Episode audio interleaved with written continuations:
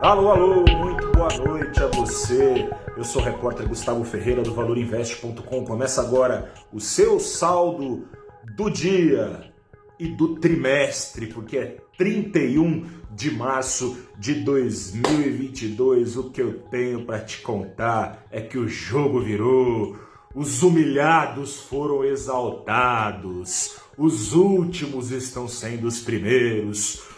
Tudo mudou, da água para o vinho. Você pode escolher aí o jargão que você preferir, porque vários resumem o que foram esses três primeiros meses da Bolsa do Brasil. Depois de catar cavaco em 2021, com o pior desempenho entre as principais bolsas do mundo, a Bolsa Brasileira foi para as cabeças. O Ibovespa acumulou nestes três primeiros meses do ano 14% de alta, apagando parte importante da queda de 12% de 2021 para a comparação ser mais justa. A gente tem que falar aqui em termos dolarizados. Então, lá vai, com um mergulhaço de 15% do dólar nesses três primeiros meses, aos R$ 4,76, R$ 4,76 Bovespa dolarizado, minha amiga, meu amigo, disparou nada menos que 34, 34%, é isso mesmo, 34%, enquanto a média emergente, representada no ETF, o fundo do índice MSCI Emerging Markets, que é negociado lá em Nova York, em dólar, portanto, a média emergente catou cavaco em 8% e as bolsas americanas cederam 5%. É muito, completamente diferente do quadro que ficou pintado no ano passado, foi quando em dólares o Ibovespa deu uma capotada. Quer ver, ó?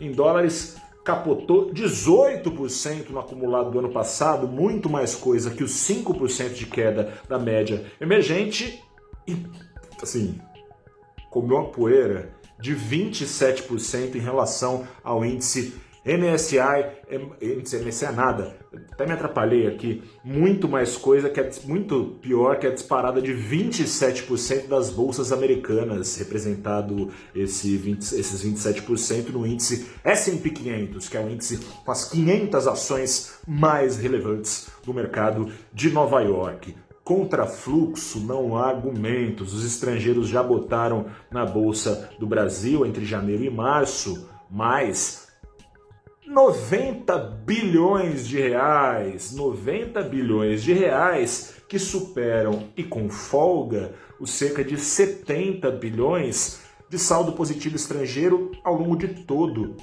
o 2021 contra fluxo não há argumentos, mas argumentos sim, né? O que, que explica esse milagre da transformação da água em vinho? O que, que mudou?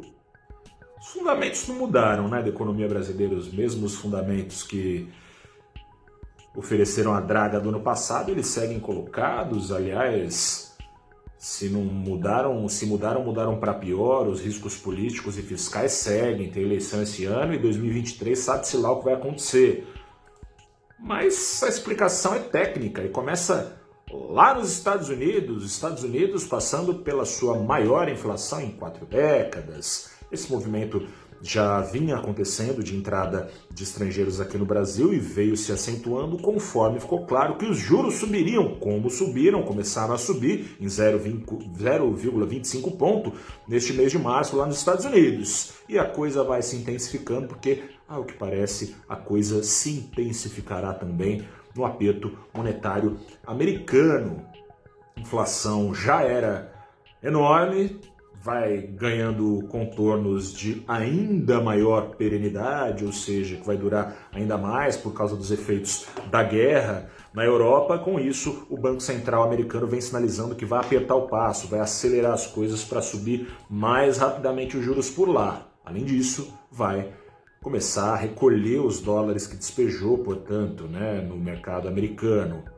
O mercado vai se antecipando, os investidores vão se antecipando, tirando fora o dinheiro que estava lá, tirando, portanto, de ações cujos preços estão hiperinflados, ou seja, muito acima do que os fundamentos das empresas poderiam permitir. E onde é que é o contrário? Aqui no Brasil é o contrário. Os preços de ações estão Considerável, considerado por analistas, gestores, economistas-chefes, os preços de ações do Brasil estão descontados, ou seja, muito abaixo do que o fundamento das empresas que são sólidas aqui no Brasil, as representadas em bolsa, poderiam permitir. Com isso, a turma está fazendo uma rotação buscando desconto. Esse caldo de investidores estrangeiros foi encorpado também pelas remessas que ou deixaram de entrar ou que estão saindo fora da Rússia, né? buscando então economias emergentes para ocupar esse espaço. Brasil com essa descontaiada se beneficiando. Inflação e juros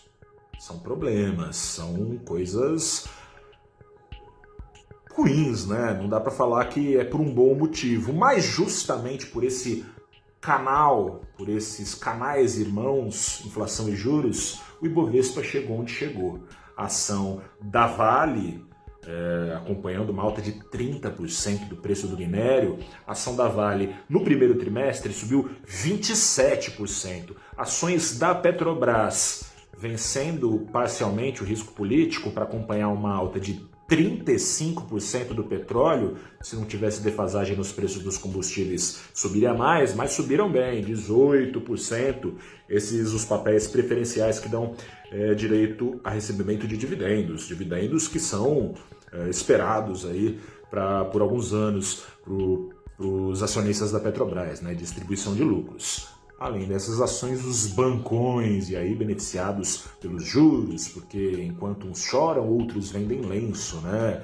Os bancões tendem, salvo a inadimplência superar esse efeito, os bancões tendem a engordar receitas, vendendo crédito mais caro, montados no lombo do tomador de crédito, bancões podem se dar bem Nessa história, nenhum bancão teve valorização das suas ações maior que as do Itaú Unibanco, com 31% de alta. Essas ações bancões, Petrobras e Vale, sozinhas, são uma minoria entre as 91 do Ibovespa, mas respondem por 44% da composição da fórmula que representa o índice subindo desse jeito. Foram as grandes responsáveis para explicar essa reviravolta. Será que continua? Será que não continua? Te convido a ler no valorinvest.com se tem espaço para mais. Um grande abraço, boa noite